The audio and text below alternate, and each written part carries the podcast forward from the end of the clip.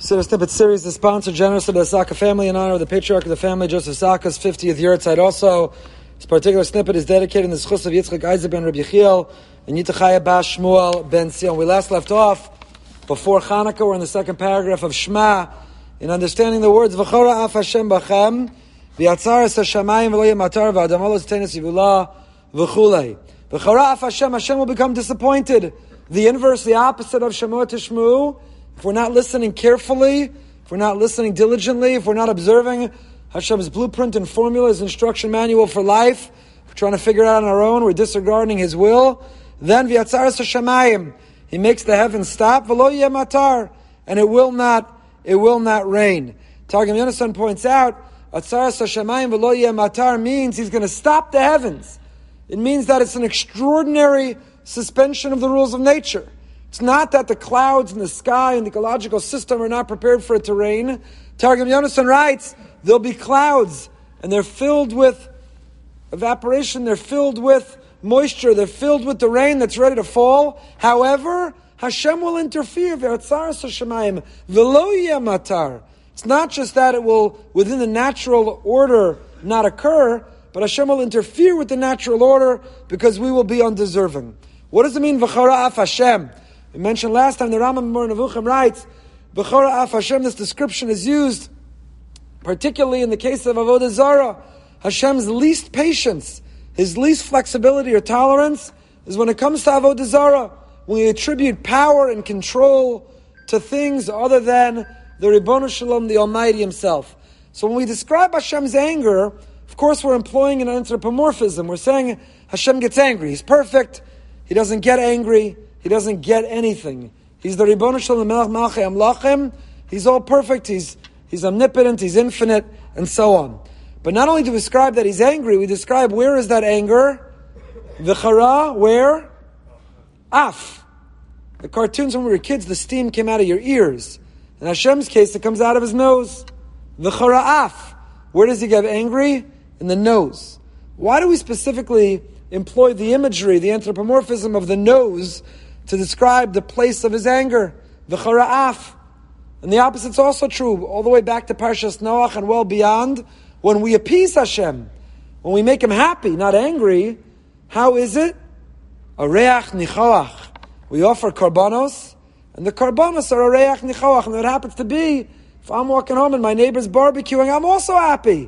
I'm not happy if they don't offer to share it with me, but the smell itself of a good barbecue, some good fleish, brings a great simcha. But the Ribbono Shel Olam is omnipotent and perfect. So Reiach Nichoach, a good barbecue makes Him happy.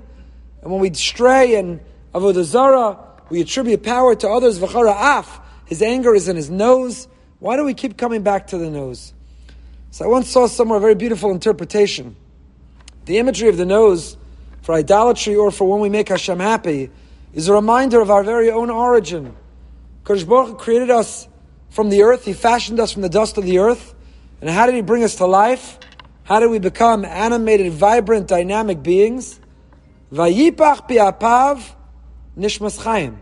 Kadosh Baruch Hu, kiviyachol, the Nefesh HaChayim describes like the glass blower who takes a deep breath and then blows and expands the glass. Hashem placed a piece of Himself in us. He transferred that tzelem alokim, that godly spirit, that godliness, He put in us. And where? Vayipach pi'apav nishmas chayim. So whenever we reference the nose with Hashem, we're remembering how it all began, our purpose in creation, who we are and who we're meant to be and what we're capable of. That we are tzelem alokim, that we are a piece of Hashem in this world. And when we violate that, then when we defeat and violate the very reason that we are here, V'chora af, He gets angry in the nose. We violate the very gift, the most magnanimous, the greatest gift anyone's ever given, the greatest expression of benevolence, that Hashem created us. He didn't have to. We wouldn't have been here to miss it. But He did it out of love. And when we dismiss Him or neglect Him, certainly when we worship others or something else, V'chora af, the imagery is back to the way it all began in violating our purpose. And when there's a Reiach Nichoach, when there's a pleasant fragrance that Hashem imbibes through His nostrils, kiviyachol, then we are fulfilling the very purpose with which we are created. V'yatzaras hashamayim v'lo yematar. And then the next phrase, v'adama lo zitenes yivula. The Torah here is telling us It means, lest you think we'll live in the era of technological breakthrough, we'll invent ways to be able, hydroponics, we'll invent ways to grow, and we won't rely on the rain. Irrigation systems, or Israel's technology that can bring moisture out of the air. Actually, literally. Water brings water out of the air itself. So you'll think, Ha'adama titenas yivula. Hashem, okay, so it won't rain. You'll hold back the rain. Atzaras hashemayim, lo yeh matar. It won't rain. So we tend to think, Torah tells us, no. If we cross that boundary, we violate Hashem's trust. It's not just that it won't rain. Ha'adama lo titenas yivula. It won't produce. Those learning the daf yomi, spending big blot, a big mesechta, lots of agarata, of what it means to need the rain, and to be worthy and to bring the rain, what life is like without the rain, just how threatening it is, and how much we rely on it. Va'avadatem mehera, and what happens if we don't fulfill Hashem's word? Va'avadatem mehera. So the simple understanding of Va'avadatem mehera is that we will be eliminated from the earth. The land will spit us out. The land doesn't tolerate us. Talking specifically in Eretz Yisrael, the land of Israel is no ordinary soil or earth. It's no ordinary land. It's a mitzvah hatliyos ba'aretz. It can't tolerate immorality and corruption.